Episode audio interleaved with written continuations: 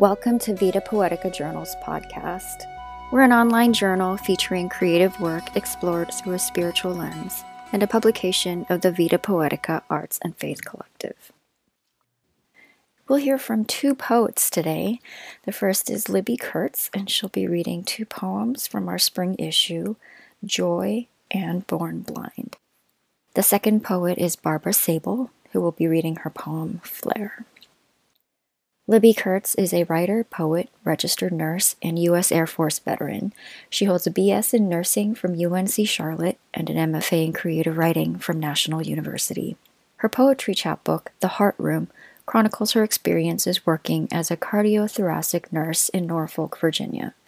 She currently lives in Virginia Beach and teaches poetry and trauma writing workshops for the Muse Writers Center. And you'll get to hear more from Libby in an interview next week, so make sure you tune in then. Barbara Sabol's fourth collection, Imagine a Town, was published in 2020. Barbara's awards include a grant from the Ohio Arts Council and she lives in Akron, Ohio. And first, we'll hear from Libby Kurtz. Hey, my name is Libby Kurtz, and I would love to share my poem called Joy with you today. Uh, this poem came about during the pandemic when uh, I went away for a weekend after being home um, pretty much constantly with my three children and uh, went away just for a couple nights to a hotel to catch my breath. And uh, when I came home, I just was kind of struck by uh, the emotions that came over me walking back into the house after really my first time away in a long time. And uh, this poem came out during a poetry workshop with one of my favorite poets, Carrie Fountain. And the exercise was to take a big emotion like grief or joy or love, um, or a, a big thing like marriage or parenthood, and reduce it down to um, concrete, everyday images. And I decided to focus on joy, um, and this is this is what came out. Joy. After a weekend away, I enter the house and breathe its invisible scent.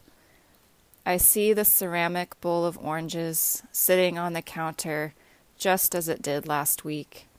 And there in the swivel chair, my teenage daughter's face shines in the light of her phone screen.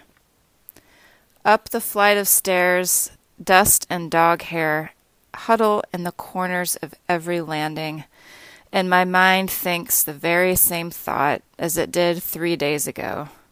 I must clean this. In the bathroom, a light pink rim appears where stagnant water meets the porcelain bowl. And on my bedside table, the same old rings of coffee stain the chipped white wood. Imagine leaving your life and returning to it like an objective observer. Imagine looking around and deciding that if you could choose anything, you would still choose this. This poem, Born Blind, I actually wrote um, in response to a request by a pastor at our church years ago. Um, he was putting together a sermon teaching about the story of the blind boy that Christ heals, and it was during the season of Lent, um, kind of early springtime, and he asked me to write a poem, kind of inspired by the same scripture story from the book of Matthew. I had never done this before, um, but I decided to take on the challenge. And as I read through the story, um, I just allowed the images that really stood out to me to take hold, and I jotted them down and um, used those images as the guide to, I guess, find my way into the poem and what what this story might be trying to say um, through through poetry. It reminded me of this G.K. Chesterton quote that um, begins the poem, And he says, The things we see every day are the things we never see at all. And I loved how this quote fit into the idea that God opens our eyes. Um, kind of the idea beyond literal blindness, where, um, you know, every day we are blind to things that are right in front of us, um, you know, ways that our, our life is speaking back to us. And I think that poetry is always an invitation for us to open our eyes to our own life and even the ordinary images around us and what those things might be saying back to us. Um, so, hopefully, this poem captures some of those ideas. Born blind. We were born blind, but God has kissed our eyes with the mercy of his mouth and the dry dirt of the earth. Every day he places the soft pad of his finger upon our fragile eyelids. Open, he says. Forget that you are beggars. In his kindness, he has given us great pleasure. Do you not see it? It's as plain as mud, as sour as spit, as common as water splashing against your face. It's the trees breaking open outside your own window, its white petals that taste like angels, its dark roots that constantly elude you. It's as ordinary as your own body, that slow vessel marked by the gravity of time. Even your scars are pictures drawn on the coarse sands of your flesh. Even your scars shine upon blemished skin. Speak for yourself who has healed you. Now go and tell.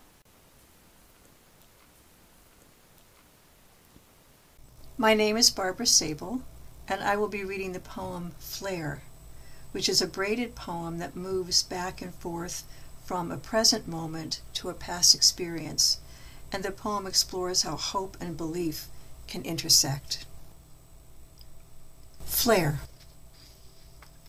As the weather turned cooler, our crabapple burned deeper in amber and auburn tones, its small red berries like match heads among the branches.